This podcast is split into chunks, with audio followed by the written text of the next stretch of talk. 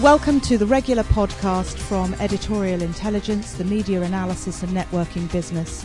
You can see all our broadcast interviews on our EITV channel on YouTube and editorialintelligence.com.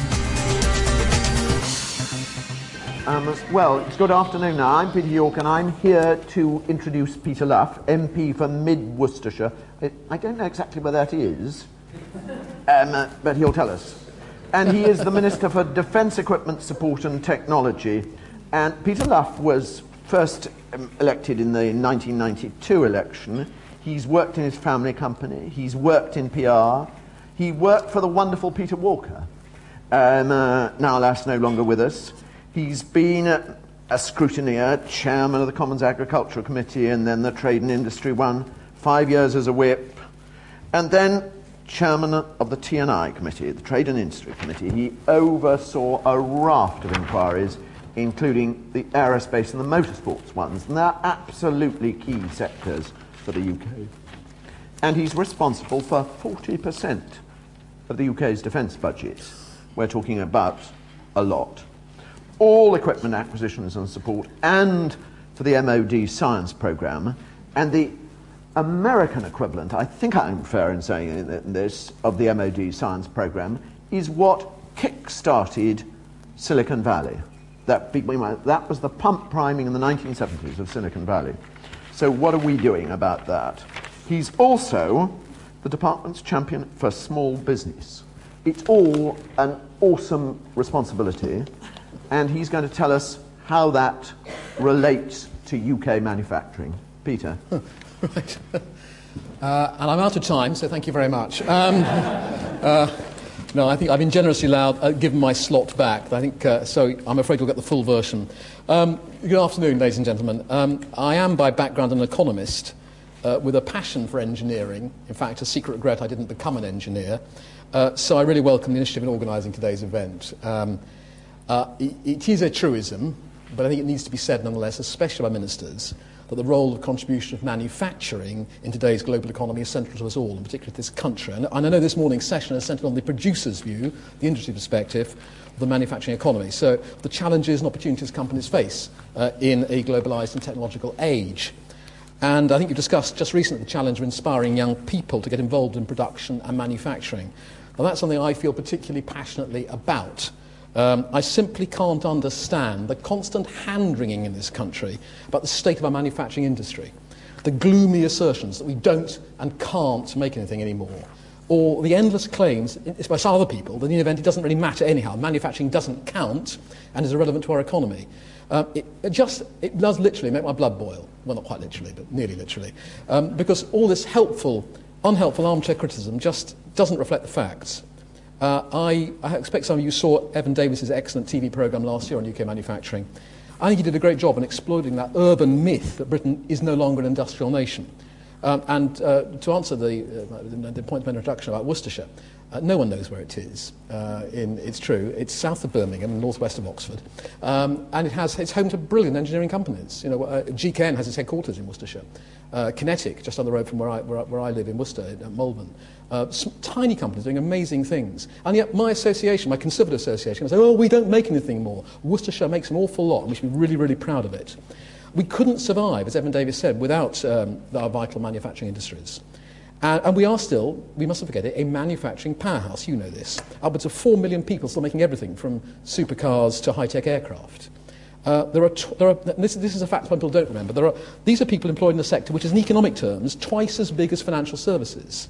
In fact, manufacturing accounts for half of all UK exports. So we, don't, we don't talk about these things. I don't know why people don't have these facts, facts firmly in their heads. I'll be talking about the role of our defence industry and our manufacturing industries later.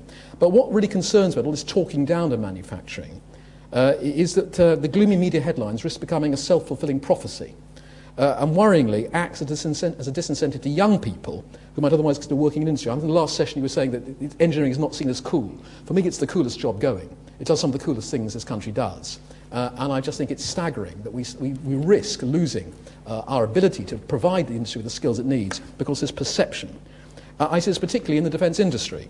Uh, there is a huge demand in this country, a huge demand for well qualified people with the right engineering, scientific, and technical skills. The demand is there, the people aren't. Um, these are subjects that just haven't been popular options in recent years. And, of course, and it's glad to address an audience on a defence-related theme where about half are women, which is, makes a pleasant change. Defence is overwhelmingly a male environment, something that must change. Um, and there are a notable lack of women in engineering roles throughout, throughout the profession as well. And one of the reasons behind the recent decision to allow women to serve in the Royal Navy submarines is the possibility that we can attract people from the widest pool of talent and skills into the service. You know, it, it's, it's everyone's interest to attract women into engineering.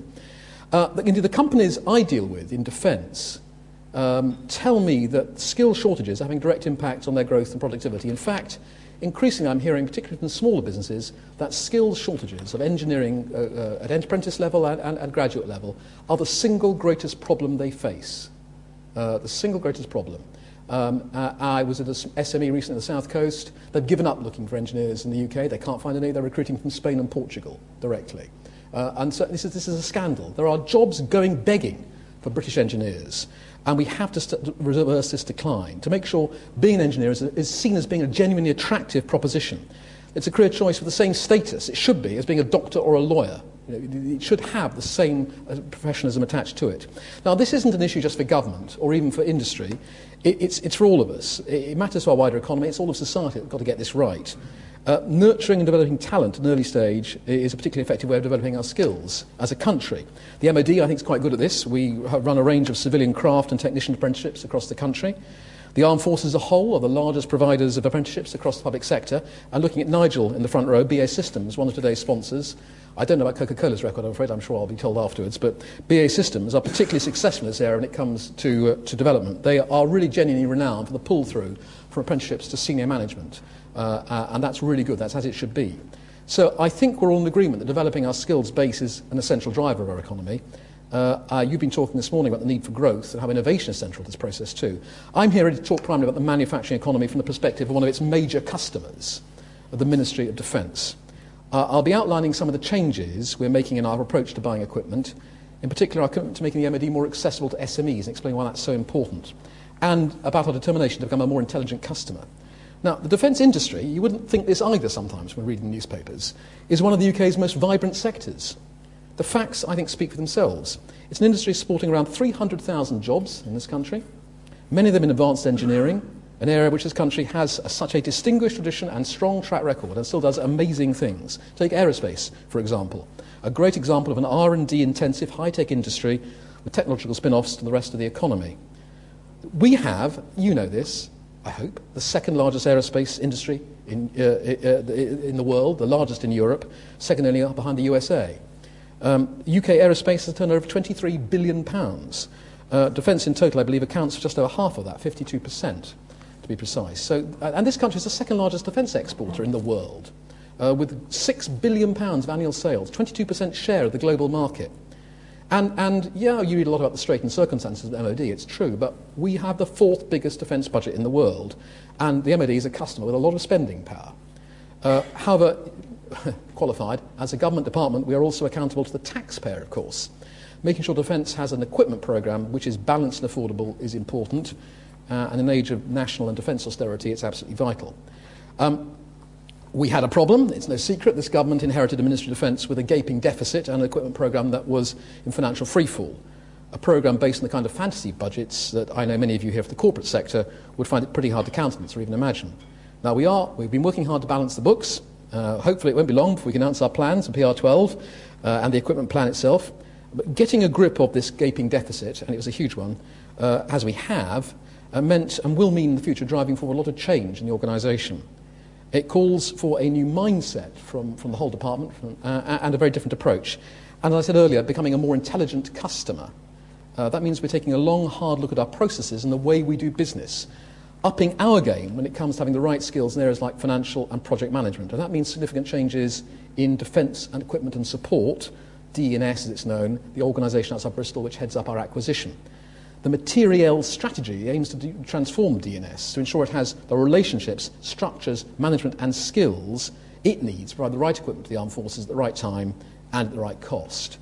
Um, uh, and this is really important because if we are a better customer, I believe the defence industry itself becomes better too and stronger. Uh, we've looked at a number of options. and we've pretty well ruled out the status quo. Uh, I've already said in public there are three options judged most appropriate uh, um, trading fund, executive non departmental public body, and government owned contractor operated organisation. We've got extensive experience um, uh, of running trading funds, for example, the Met Office until recently part of MOD and DSTL, the Science Labs. And so DNS is now beginning a soft market testing exercise to obtain further information from the private sector about the other options to help inform our decision making. And I do hope anyone who's involved in engaging with DNS on that will do so enthusiastically because it really matters we get the right answer for defence, the taxpayer, and the defence industry. I just stress no decisions have been taken, although we intend to have a clear idea later this year on the best option to take forward. We're changing our processes as well. We're already changing our approach to acquisition. And this has not been out some controversy. It's necessary for us, and I believe it's essential for industry. That's because the defence industry, any industry in fact, has to be competitive if it's to thrive in today's economy. We're making sure this change happens. Last month, um, we launched our white paper, National Security Through Technology, a plan of action for defence which commits us to adopting a new open procurement approach. What does that mean? Well, pretty much what it says on the tin. It means we'll be seeking to fulfill defence requirements through open competition in the domestic and global market. It means buying off the shelf if that represents the best value for money, which it often will. There is no reason, though, why a competitive British defence industry shouldn't win that business. Recent history, very recent history, for example, the Foxhound Protected Mobility Vehicle or the Sea Ceptor missile system, shows it does. I'm also thinking of a company like Mabey Bridge Company, a company you may not have heard of in South Wales. It's a world leader when it comes to prefabricated bridge designs. They won a number of contracts to supply logistics support bridging to our forces in Afghanistan. When British Army engineers took on construction of a 140 ton bridge to connect two Afghan communities in Helmand, the biggest bridge our soldiers have built since World War II, it was Mabey who won the contract. And modified off the shelf, uh, the, our, our, our, the next option, buying a platform that's freely available on the British or international market, and then integrating it with, say, electronic countermeasures or communication equipment here in the UK, ensures vital system skills are maintained in our domestic manufacturing sector. And again, in Worcester, I think of a company like Dytecna, which is doing precisely that, for example, with the Husky um, uh, vehicle. Um, open procurement means actively looking for ways to collaborate, preferably bilaterally, with other countries, because this will often offer economies of scale and benefits such as longer production runs. Countries such as the US, our major bilateral partner, where collaboration allows us to uh, access to cutting edge research, for example. And of course, France, with whom we're now cooperating on a range of defence programmes. Together, the UK and France account for half of all Europe's defence expenditure. We led, you know, as you know, last year's op- uh, operations in Libya, and now we're working to develop a combined joint expeditionary force. For both countries, collaboration means our money goes further. It means also, crucially for industry, that we can maintain a critical mass of demand for skills and industries we might otherwise lose. And very importantly, it ensures, from my point of view as a defence minister, we can operate our combined forces effectively. So our open approach can be best summed up by the word pragmatic. However, that certainly doesn't mean any compromise when it comes to this country's operational security and sovereign capability. MOD's white paper put technology at the heart of our equipment programme. In the world of business, technological advantage, quite properly, means making money and increasing your market share. For defence, it's now absolutely crucial to our modus operandi and making sure we have operational advantage, as we term it, over potential adversaries. So we need to invest in technology to be able to meet an increasingly capable and diverse range of threats, which is why it was so extraordinarily short sighted, and excuse the temporary deviation, deviation to party politics, but it's an objective ob- observation as well, so extraordinarily short sighted of the previous government to more than halve the MOD's science and technology budget between 1997 and 2010. I'm determined this process of decline is immediately stopped, and it has been, the proportion of spending on science technology is now baselined at its current level, baselined uh, at its current level of 1.2% of the overall defence budget. At the moment, that's around £400 million a year, so that's quite a lot of money. A commitment to technology and open procurement also means opening up defence to provide us with agility, innovation, and the ability to exploit new and emerging technologies. That means making defence a lot more accessible to small and medium sized enterprises, another key principle of the white paper. Now, you know this, SMEs are the lifeblood of any successful industry today, and it's certainly the case in defence. In fact, when it's agility and innovation we're looking for, and that's certainly been the case in recent years when it comes to, for example, getting urgent operational requirements out to our forces in Afghanistan, we found it's these smaller organisations which have proved time and time again that they can and will deliver. And so we're determined to open, open up more of our business to them. We're making progress. SMEs currently win 42% of MOD's equipment contracts. Uh, in financial terms, rather smaller, it's around a billion pounds, though, of new business a year. And many more SMEs, of course, contributing to defence and security programs as subcontractors. Opening up our businesses, of course, also means we have to be a lot more accessible. It means making sure, for example, there's an emphasis on open systems factored into our requirements, and scope for these smaller companies to offer the kind of modular systems which enhance major weapons and platforms. Um, and making us more accessible, of course, means we need to make sure SMEs know about our requirements, what we need, and are able to put forward their ideas and ensure they're properly assessed. That's where the Centre for Defence Enterprise comes in, CDE. I don't know how many of you heard of CDE. I describe it as my, the jewel in my crown, really, as a Defence Minister. Based in Harwell, but present everywhere on the web and through its outreach activities, it acts as an entry point for new science and technology providers. It unlocks the potential of SMEs and gives practical help by sending out themed calls, for example, on a range of issues, uh, organ- and, and organising one-to-one surgeries, providing guidance on how best to pitch an idea to MOD. CD cuts a lot of the red tape, uh, which so often seems to engulf an organisation like ours and is such a disincentive to SME engagement. Companies can get advice from the CDE team in Harwell and submit their research proposal online and track its progress. That proposal is generally assessed, this is amazing for the public sector at all, never mind MOD, assessed within 25 working days, and it can, and it can take as little as 15. CD was originally launched as a pilot scheme in 2008. It's been a great success. It's time to take its next phase. And that's why yesterday I announced an expansion of its role, additional activities, which provide a dedicated focus to SMEs. Activities such as marketplace events for SMEs to showcase their projects, defence primes, and the venture capital investment community as well. Open engagement events to increase awareness of opportunities in the defence industry, uh, a, a, small dedicated team, very importantly, from CDE and our Defence Equipment and Sport Organisation, which will act as mentors to help them translate that idea into a practical reality, make sure they can take into the process, and that a good technological idea doesn't die because of failure to negotiate MOD's processes. There's also going to be extra money, uh, up to £2 million through the Small Business Research Initiative from the TSB, uh, SBRI. Uh, this is money which will be directly used to progress successful CD projects which show the most potential for defence purposes. Um, so it's our commitment to sourcing these new providers and opening up our business that means I was particularly intrigued to the next session. We're debating the role of UK brands in the global marketplace. Now, of course, the whole issue of branding can be a bit misleading. In the old days, it was just one label, made in. Uh, today, the same product could probably have a number of different labels to its provenance, such as designed in, manufactured in, developed in. Uh, the, the, global supply chain is a complex one, and that's true for defence as any other industry. Now, it, it could be argued that the individual UK armed forces are themselves a brand the British Army, the Royal Navy, the Royal Air Force. To say the names is to hear their power as fighting forces and as names that inspire loyalty, affection, respect, and trust. So it's probably true that if they're using a particular piece of a kit, then it's the kind of endorsement a lot of companies are very keen indeed to have. However, the fact is that Defence, MOD, as a customer, has no interest whatsoever in brands. We have no brand awareness. Uh, it's just not a factor in deciding what equipment to buy and how to support it. If a proposal is innovative, sound and good value, it makes no difference to us whether it comes from a household name or, or, or an up and coming SME, a behemoth or a brash upstart. We are not dazzled by shiny logos, and we're not interested in flashy marketing campaigns. We do not equate familiarity with excellence. A brand for us is no substitute for hard earned corporate reputation for project management, for example. That reputation will belong to an SME just as much as a prime. Believe me, when I visit our forces in Afghanistan, as I did recently, the last thing I worry is who made the equipment. What they want to know is does it work? Will it give me and the people I work with the right support and battle winning capability, the right protection? That's what they're asking. So for us, the value of manufacturing and its products is about focusing on the end user. It's not about who makes the equipment or piece of kit, but rather who will be using it. In defence, that answer will be our servicemen and women, people whose lives very often depend on it, and indeed all of you whose liberty could depend on it too.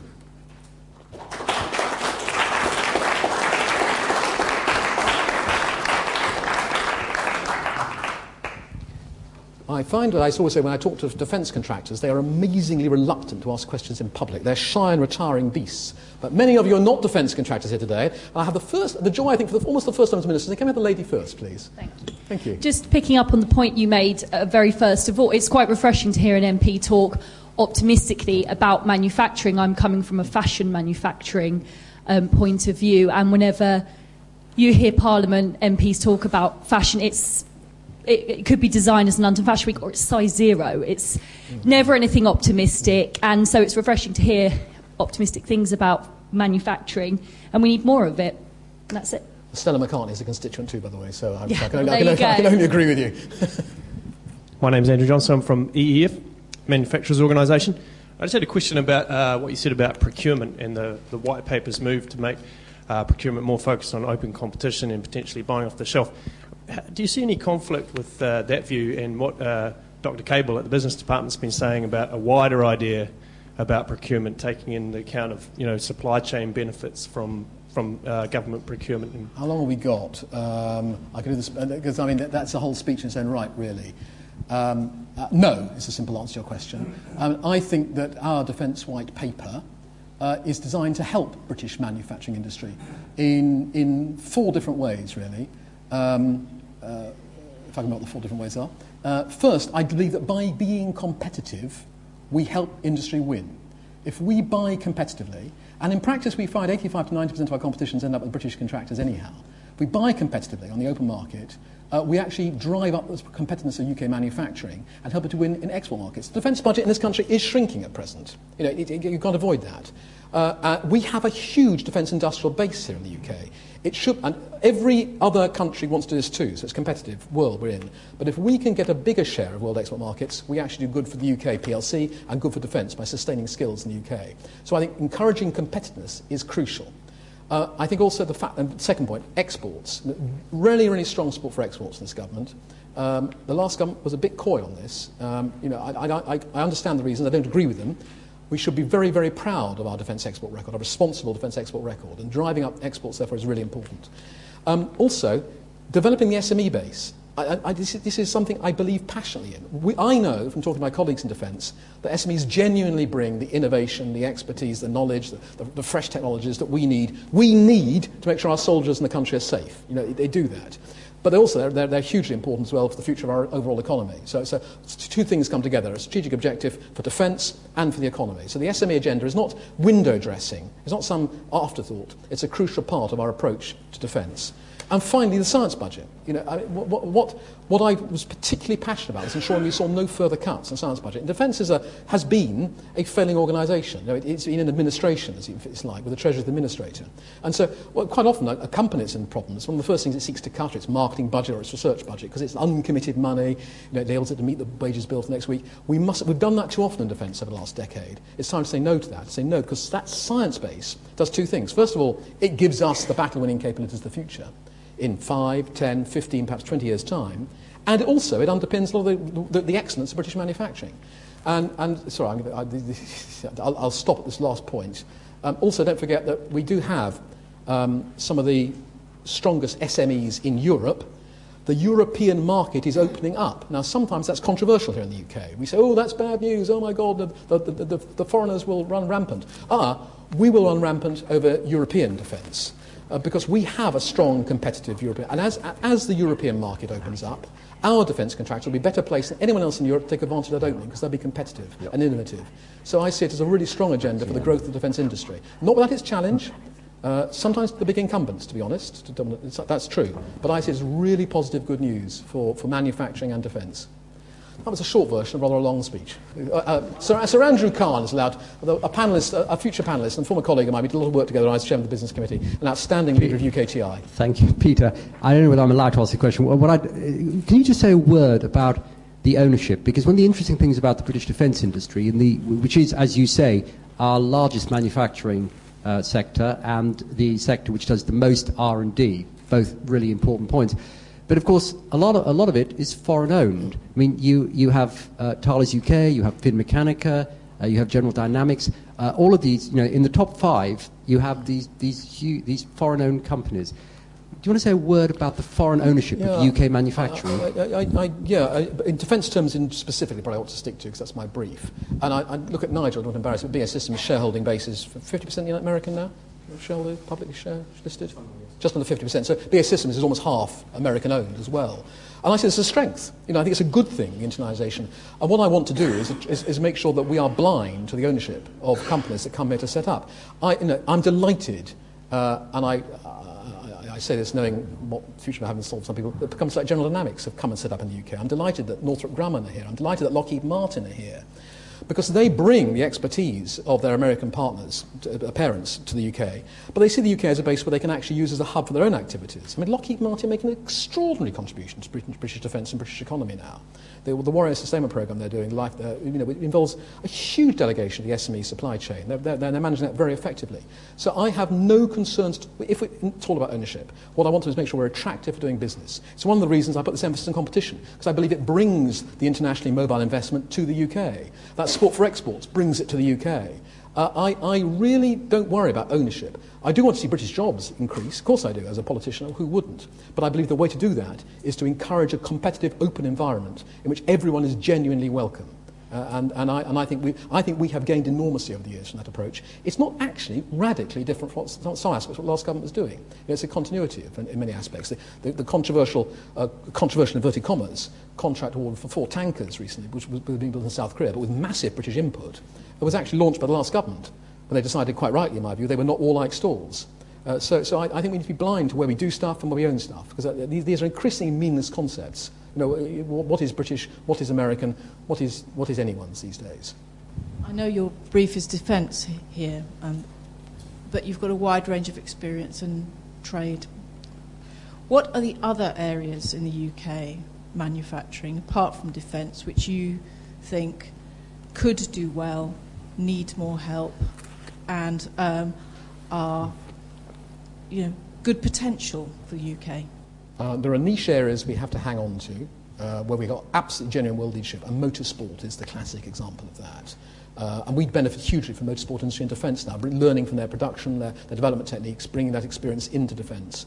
Um, and we've seen a huge increase in use of composites, for example, in defence, come in from the motorsport industry. Hugely valuable to us. A company like Lola, who are building the radar domes for the Type 45 destroyers, but the BAE systems. You know, they're, they've come in as a, as a motorsport contractor. So motorsport, huge niche players.